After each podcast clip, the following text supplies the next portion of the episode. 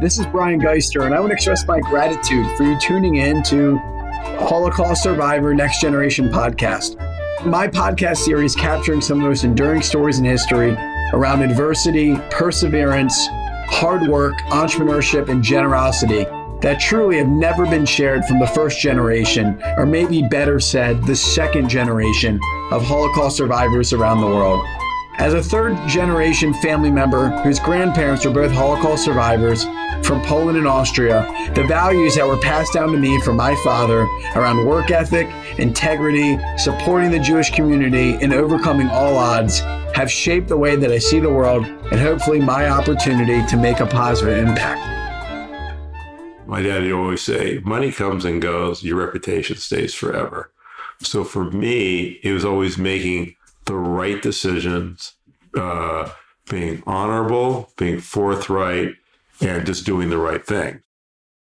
Kenny, it's a, an honor and privilege to have you on the podcast today. Would you would you sh- kindly share a little bit about your family's background prior to the war and about their experience in coming to the U.S.? Uh, yes. So prior to the war, uh, my both my parents were born and raised in Poland. Both of them in the south east part of Poland. My father closer to the uh, the Russian border and uh, well Ukraine, and uh, and my mother uh, outside of Lublin. Two different experiences. My father came from a very you know what you would what you would call a shtetl, a very small town. His father. Uh, was a butcher and they sold meat and they brought it to all the people in the neighboring towns and villages and sold they were Orthodox.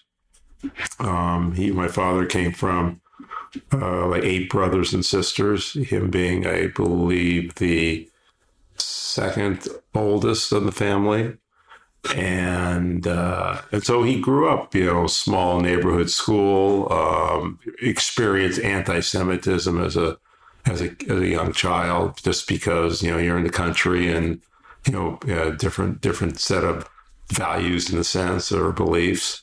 Um, but you know that was just part of life. That's how that was how life was. Um, very close, large family. You know, grandparents, uh, cousins, everybody lived in and around the area that he was from. He was from a small town called Kulno, which is about forty-five to an hour outside of Rzeszów, which is a kind of they have an international airport there. Um, when I go back and visit the uh, the town, um, that's actually where I go, and then because it's an easy access point for me. And his you know cousins were from Lezhinsk, which is maybe car ride 15 minutes. You know, obviously walking, obviously quite a bit longer. But there's a point where I will make the connection between that. My mother came from a a larger, uh, small city, maybe um, called Tomaszów Lubelski Oh, again, outside of Lublin, classic European city, big town square, you know, shops and all the area. They live in what they call the Jewish ghetto. It was an area set aside for just the Jewish families, which is where the synagogue, which has been there for, you know, decades, if not a century, at the time. And, and that's where she grew up in that environment. Again, cousins and grandparents and all the above. And and you know life went on. Again both both in different circumstances experiencing anti-semitism but that was just part of life. That was just part of that world at that time. As the war started to as, as well two ways of looking at it from my father's perspective, there was noise. Again, being in a small town, you didn't have internet, you didn't have you, didn't have the kind of uh, information highway that we all obviously are very spoiled and, and dependent upon today. So everything that you would hear about something like that would generally be word of mouth or something, and you you don't know if it's if it's uh, if it's fact or fiction or just you know manufactured. But when there's then when all of a sudden, obviously the the Germans. Uh, invaded Poland in 1939, you know, they were going into various cities and towns and mostly into Jewish areas and and obviously creating the disruption initially and eventually the uh, building the camps and obviously doing the you know the massive extermination genocide of the Jewish population. So prior to that, as they're going to different towns, my father's cousins were in Lezhinsk, which is again maybe 15 minute drive, maybe an hour walking. And they have they contacted my father and they said, "You need to leave. You need to leave now um, because the Germans are here. They're coming, and they're already in our area, and they're coming." Um, there's an interesting story of, of what I've learned actually recently of how did the Germans wind up in the small town for my father, where my father was born and raised of Kulno. And uh, it's very interesting, actually. And how I learned about that was on a recent trip, uh, which I will get to in a minute. So he then, when he was told, he tried to convince his father. Again, they've lived there their whole lives his dad, we have to go, we have to leave, we have to leave now. And his father said, No, this is where we're from. It's not going to be that bad. We'll survive this thing. I don't think it's as bad as you're saying. And my father, in the middle of the night, tried to convince his older sister and others, and they said, No, we're staying with you know, dad and the mother. And and my father took it upon himself to leave. And when he left, it was the guilt he lived with for the rest of his life because it was the last time he saw his family. And so, you know, part of it was, you know, should I have stayed?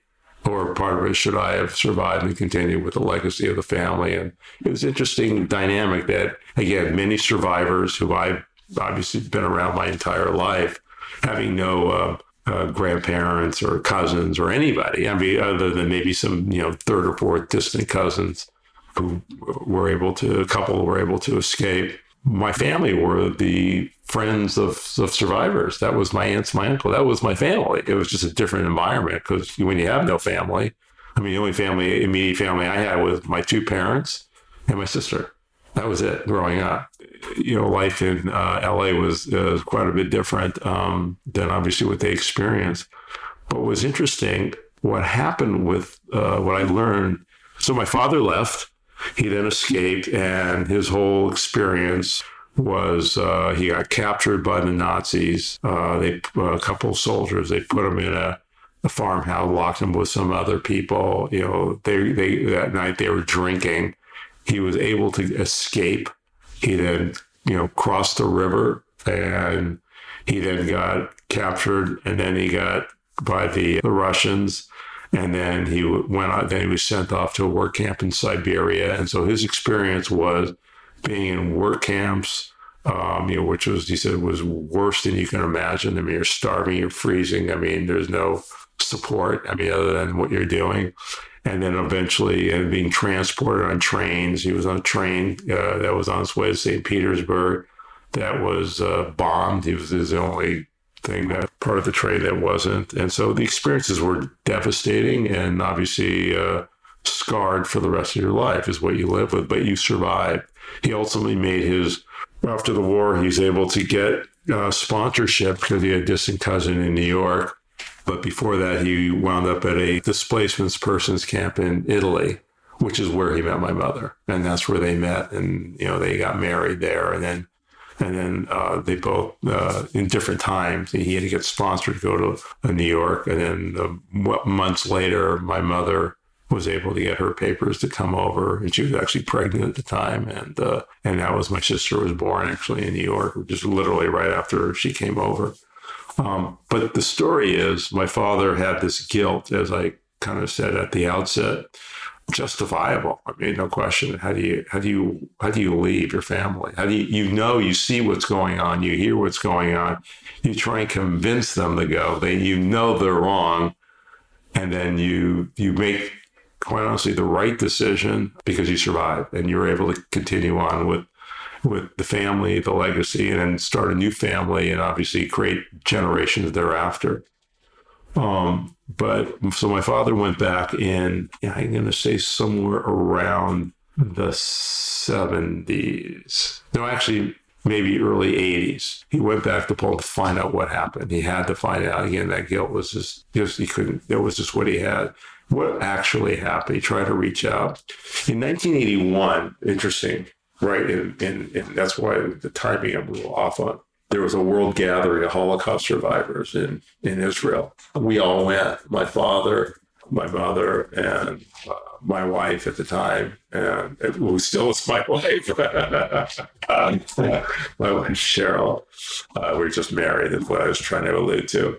And, and I, we went to Jerusalem. This is when Menachem Begin was the prime minister in his world gathering. It was the first time where it was very interesting to hear these stories. The first time where people were able to actually discuss the Holocaust, discuss because they were able to relate to one another. It was it was heartfelt to see people break down and laugh and and and, and bond and all the emotions that you can imagine because they're all the same. You know, different country, different situation, but the horrific stories are very very similar.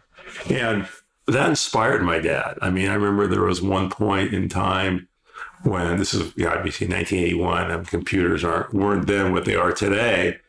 Um, I'll never forget there was a computer bank to see if you can locate rel- lost relatives. So people were lined up to see maybe there's somebody out there they can reconnect. And and I'll never forget this. My wife always reminds me of this, you know, as she's with him and we are with him and he's, you know, he's, he's, he's enthusiastic, excited. He's, they're going to the computer going this town, this town, this, this, Pressburg, Pressburger, you know, all the various names and nothing came up. And you can see just how disappointed again, you know, that nothing came up. Whereas other people actually did find. Again, the, the search then versus the search now is obviously different.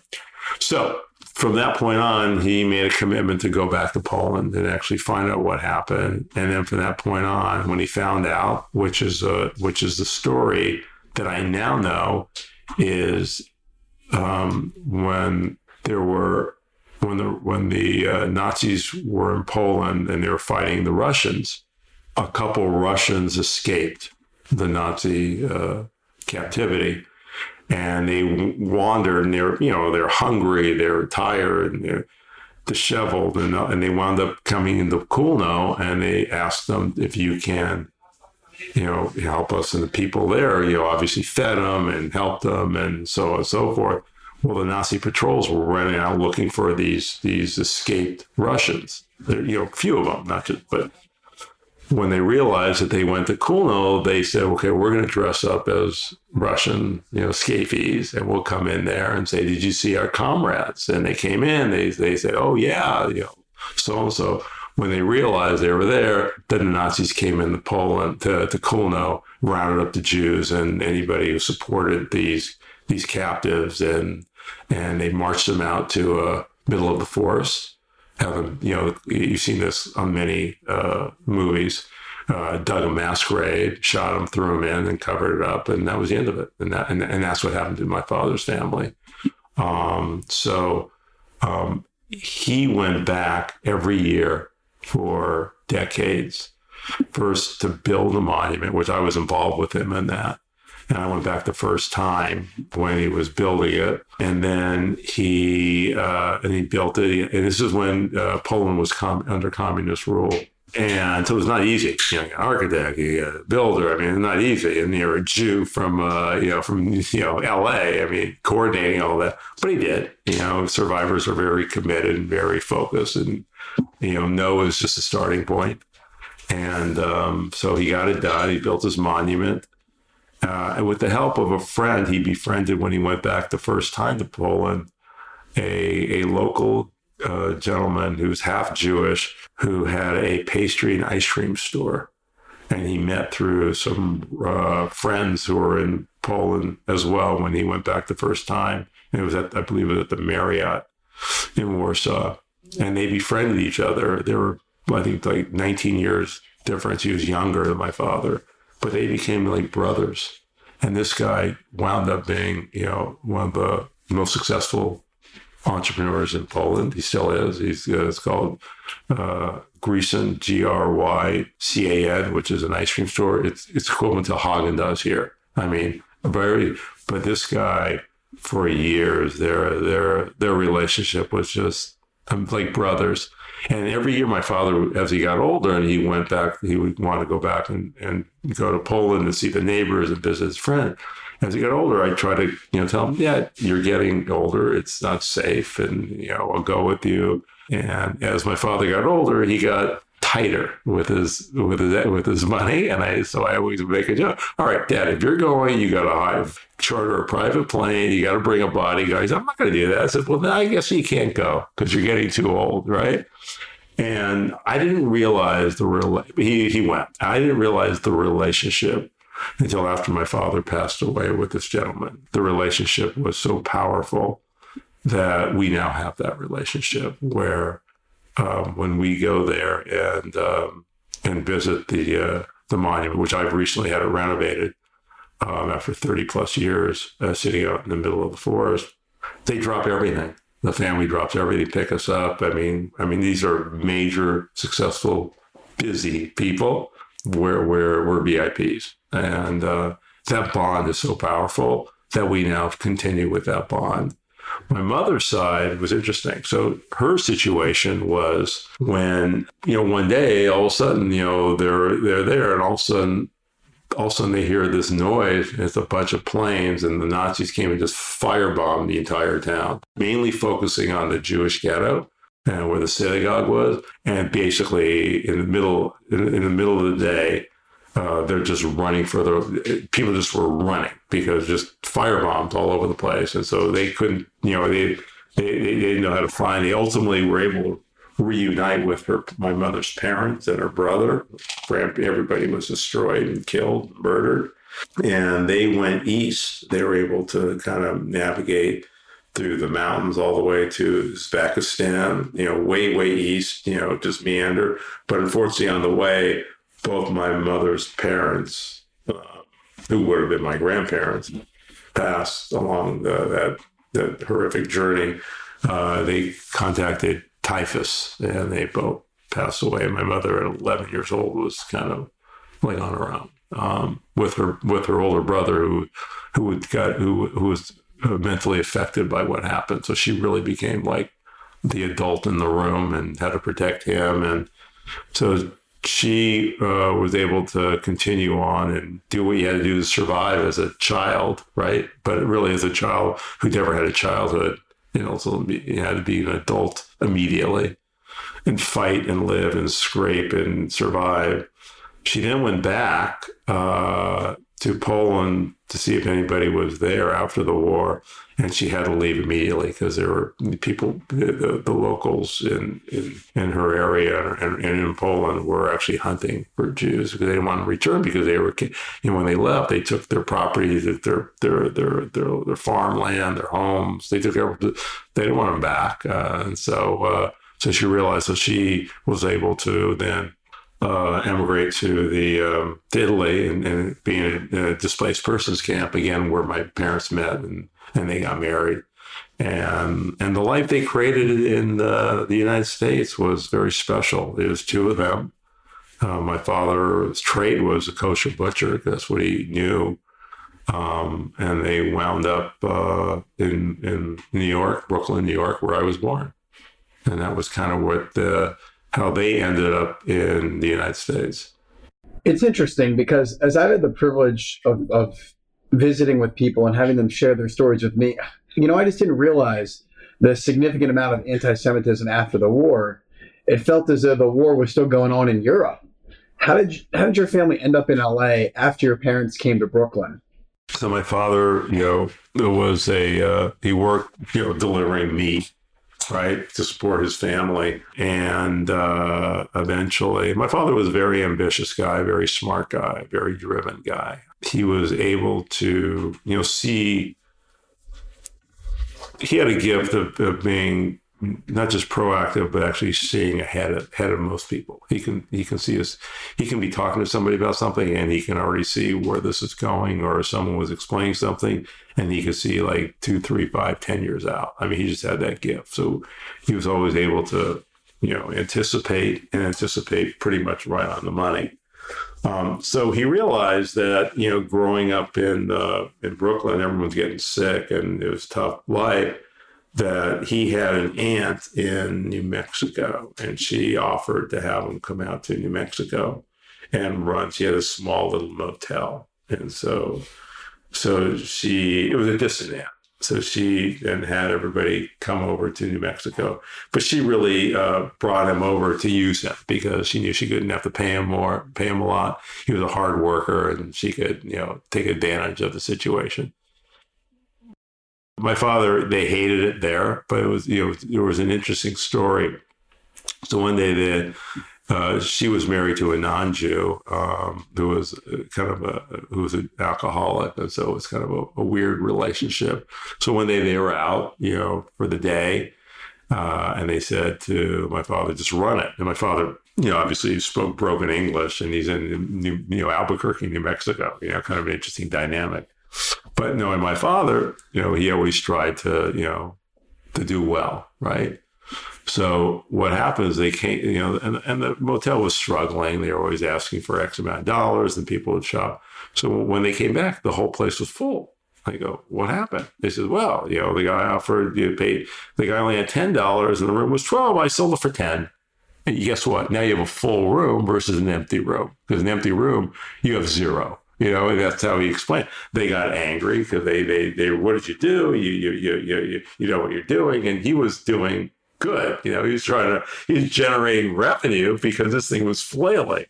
And he realized that there was no, no future there. And so then they decided to move on to uh, uh, Los Angeles. And my father uh, saved up some money and he said, you know, I, I want to go to LA. I have better weather, better, more opportunity.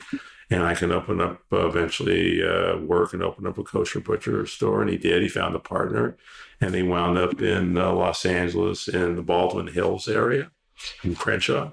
And he had a, another Holocaust survivor partner because there's a, a tight community. I mean, it wasn't a large community, but it was a tight community. Every time you go to an area as a survivor, you would find out where the survivor clubs were, and like like you know, which would be natural, you know, where they where they uh, gather, where they'd socialize, and one person would know this person, this person would know that person, and and then you know obviously almost like kind of like uh, blind dating but with a with a purpose. Anyway so they, so they went up to los angeles had a, my father had a great life. He was successful. He saved up a bunch of money in los angeles. And then one day he just he, he a friend of his uh, who was a tailor who was also a survivor started building uh, apartments and uh, so they kind of my father uh, saved a bunch of money and uh, decided to build an apartment building, a small one, like uh, I think seven units. Why it's an odd number is because uh, one of the units would be where we would live. You know, my sister, but you know, the family. Uh, that was in the Pico Robertson area, which is uh, you know a Jewish dominated area uh, then and as it is today. So he hired a contractor and you know, life savings and during that period of time, the contractor goes broke. So here's my dad, you know, you know, partially built, and he's life saving. This is, I mean, this is. We realize I have two choices. I can either take a hit and figure it out, or complete it. So he did. He completed the project successfully, and he realized he really enjoyed being a builder. And so after he built that, he then partnered up with this gentleman by name Harry Kurtzfeld, um, and they started building, they started raising money from other survivors or relationships, um, you know, little money. And then they would then start to build uh, apartment projects in Los Angeles. Then it was a kind of, it was easy to get fin- financing was a whole di- different ball game. Um, there's still just like recourse, non-recourse. I mean, it's, you know, conduit, non-conduit. I mean, the whole simple going to the bank, going to a savings loan, and just getting a normal loan and building a project. And was and zoning wasn't complicated, and the building department wasn't complicated. You know, life was was fairly simple. And uh, so they started building uh, projects, and, and then they morphed into convalescent hospitals and retirement homes, and they did well. They did really well. What year does the story of the first building take place in? So, the, so the build when he built that building, I must have been around. I was in still in grammar school, so I had to be around ten ish. So, right, I'm 66, so like 56 years ago plus. So that was about then, and then uh, and then they built the you know, for decades. I mean, you know, decades they were building projects. As you think about growing up around so many other Holocaust survivors in LA, what were the values that were passed down to you by this group along with your parents that, that you feel really impacted who you are and how you give back today? Yeah, I mean, that's a very interesting question and a very good question. So, going back to what I stated earlier, in 1981, there was this gathering in Jerusalem. Prior to that, there was not a lot of conversation about the Holocaust, other than the fact is you knew they went through what they went through but they wouldn't share the severity of those experiences because you wouldn't, as my mother would say even today, no one could believe what we went through. You, I mean, no matter what, you, you just couldn't believe that that people can treat people, and and the world was that way. Yeah, you, you knew they had. You listen, uh, a great example, and I'll kind of you know digress, but I think it's a funny when I'm when I'm dating my wife, and I say, okay, it's time to meet my parents. So we're going to go Shabbat dinner. We're going to meet my parents and my wife. You know, Cheryl. She meets them. We had a great, you know, great evening. And then we walk out the door. We're about to go in the car. And first thing she said to me, she says, "You never told me your parents had accents." And I looked at her. They do. so that was my life. I mean, I didn't hear accents. I mean, that was the world I lived in. The values. My father uh, my charitable values 100% come from my father. When he had little, he still gave. He realized that I made it, I have to give back. I if I have if I have a dollar, I have to give a percentage of that back because I'm fortunate to be where I'm at. I'm fortunate to be here. I'm fortunate to. So those values, I would say specifically, came through my father in, uh, obviously I've become very, as you know, very charitable, very philanthropic, very active. It wasn't just about giving money; it was also being active in giving money, being on the temple board, being on this board, just just being an active person. And so those are the values I had. But growing up, I mean, like I said, they didn't really talk about the experiences until really after 81 more so. And then it became a focus because now it was almost like there's a lot of us out there and we and we have to share and we have to be part of that. And so my father was raised Orthodox. So there was a push and pull between my father and my mother. My mother, although she was raised, you know, it, it, there was no like divisions of Judaism in the old country. I mean, it just, it's just, just how are you Chabad or not? It wasn't like Reform, Conservative, Orthodox. It's like you're Jewish or or really Jewish, you know, it's eating. Um, so we had Shabbat dinners every Friday night. That was that was big. Uh, they were they were not. My father wanted to be Shomer Shabbos. My mother kind of wasn't. Um, so sort of like I call us like sort of like a hybrid. We were hybrid Jews. My father went to temple every Saturday. I went to temple with him. So I was raised in a I was bar mitzvah in an Orthodox temple in uh, in Beverly Hills in Los Angeles, and um, so those values were kind of over time. I mean, part of it was discussions, and part of it was just by example. And I think example is more powerful than discussion. So, as you know, I live in Washington D.C. or here in Los Angeles. I, I, you know, happen to have the privilege to be on the Holocaust tribute dinner every year. They do this major dinner in DC, and they've really replicated this around the United States, um, in the world. Your family was one of the founding families of the Holocaust Museum. Can right. you can you talk a little bit about that? Yeah, yeah. So my father, um, uh, again, with a lot of with the people locally here, when uh, that was that was going on, he for him he wanted to make a uh, a point in the Holocaust Museum. You couldn't have picked a better way of continuing with the, the unfortunate memory, but continuing with that that that that passion. I mean, here you have a museum that's built on the Washington Mall.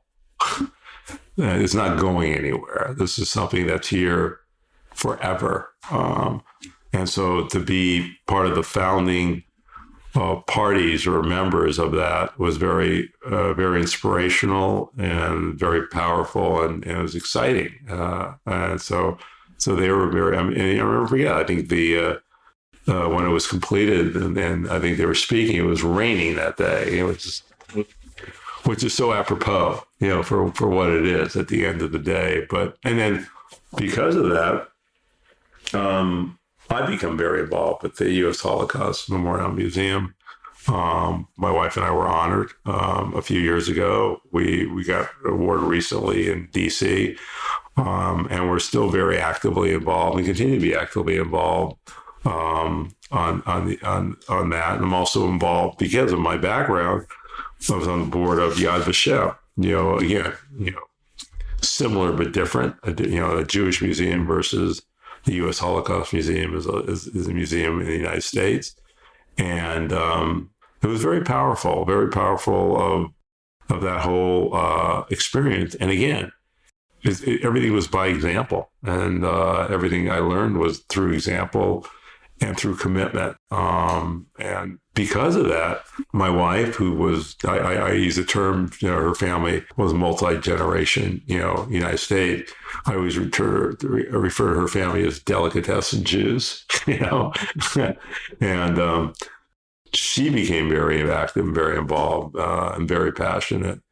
Um, my kids, um, we've gone on UJA missions, you know, where we went to you know parts of uh, Lithuania and Russia and saw poor families that need the and they saw the assistance where they basically took their bar bar at the time bar bar mitzvah money they wanted and made a donation because you know because they just felt so passionate about it. So again, you, you lead by example.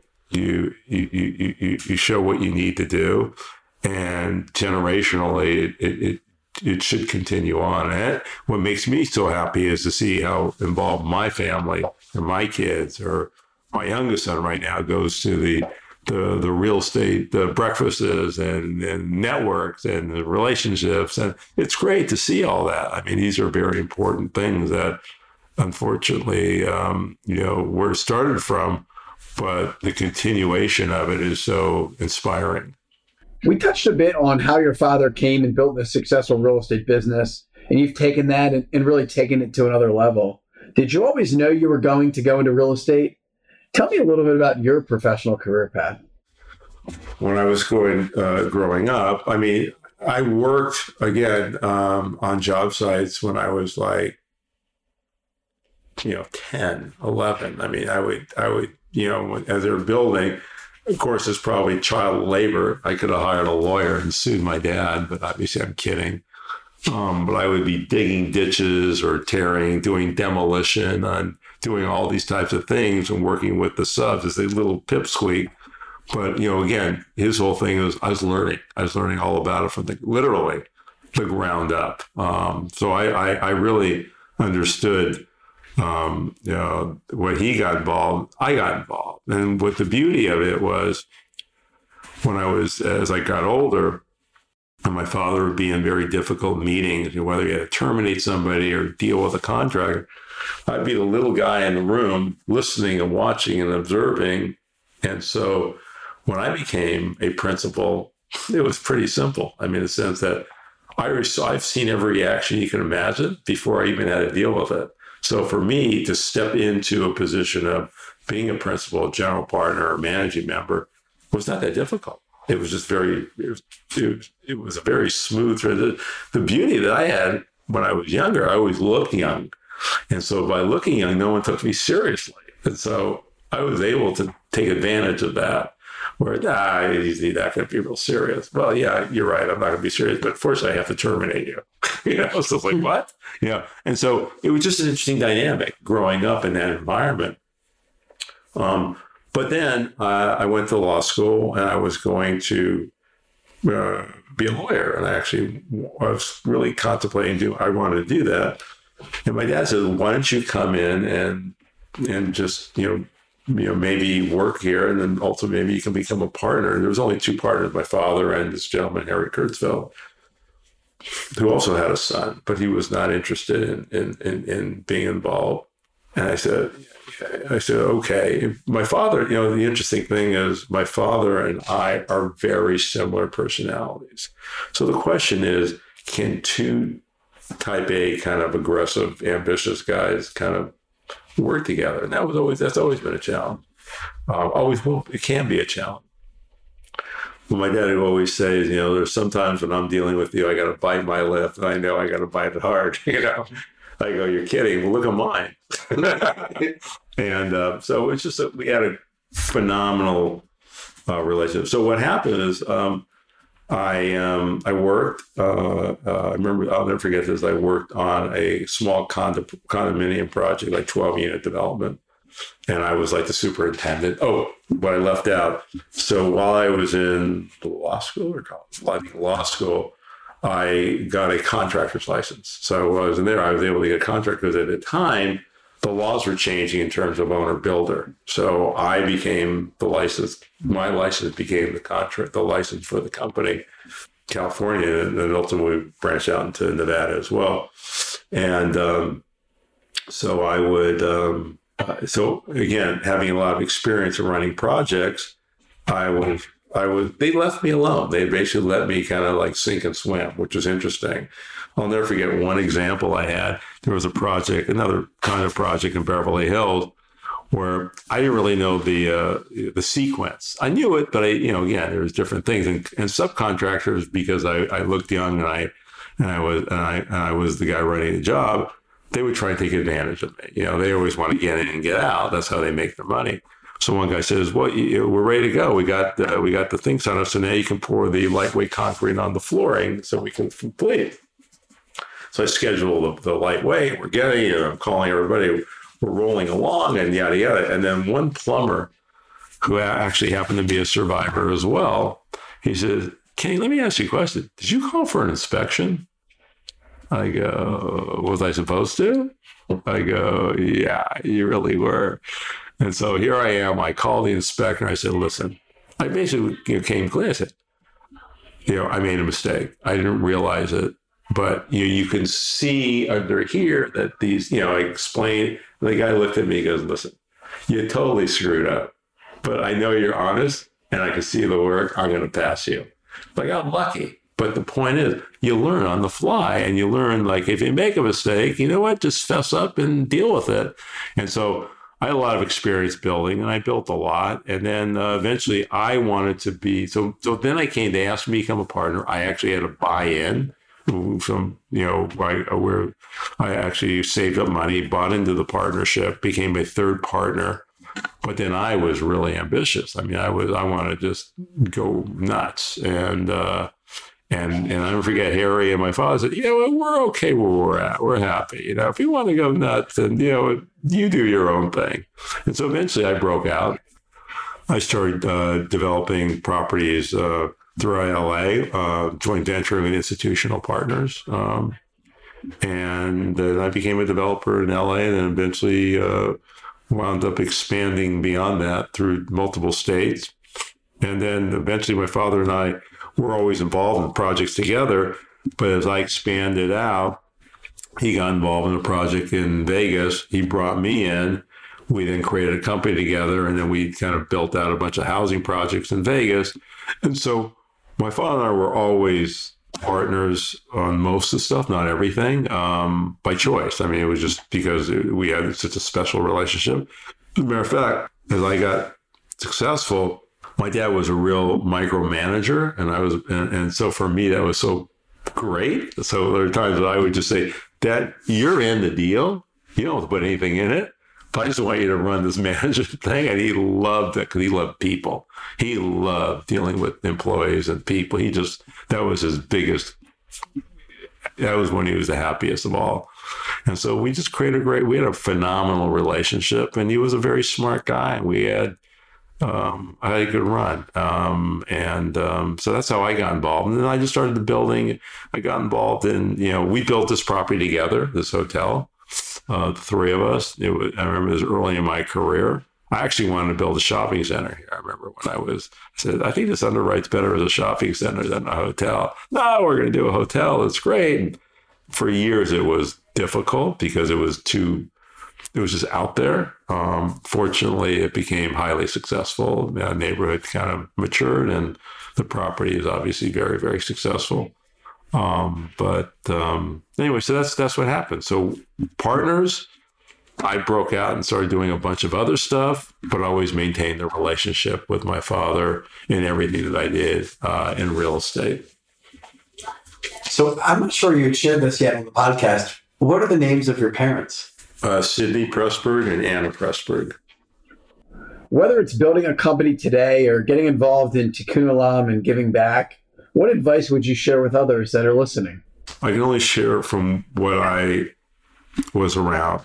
And the most important thing in any business and in life in generally is your credibility and your character. So that was built in early on. My dad would always say, money comes and goes, your reputation stays forever.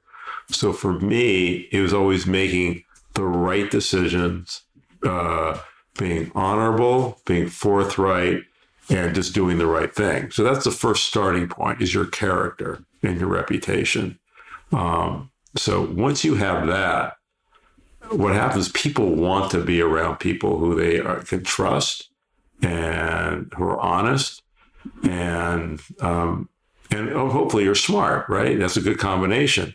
But you can buy smart, but you can't buy honesty and, and character, right? And so that was a big deal. And so my my the advice is kind of how I how my kids were raised. You know, your reputation is everything, your character is everything, but whatever you make, you have to give back. When you're fortunate, it's not it's not about greed. How, how much do you need? How much do you want?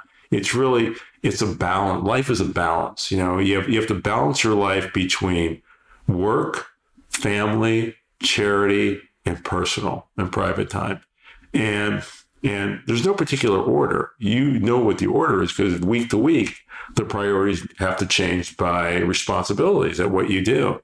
Um, so for me, I've been the most successful the more charitable I've been in that year. It's a weird phenomenon. I, I can't put a thing to it, but the more I, even there are times, you know, in real estate development, you go through peaks and valleys. There are times when you're doing well, and there are times when you're just like cash poor because you have everything invested in these assets, right?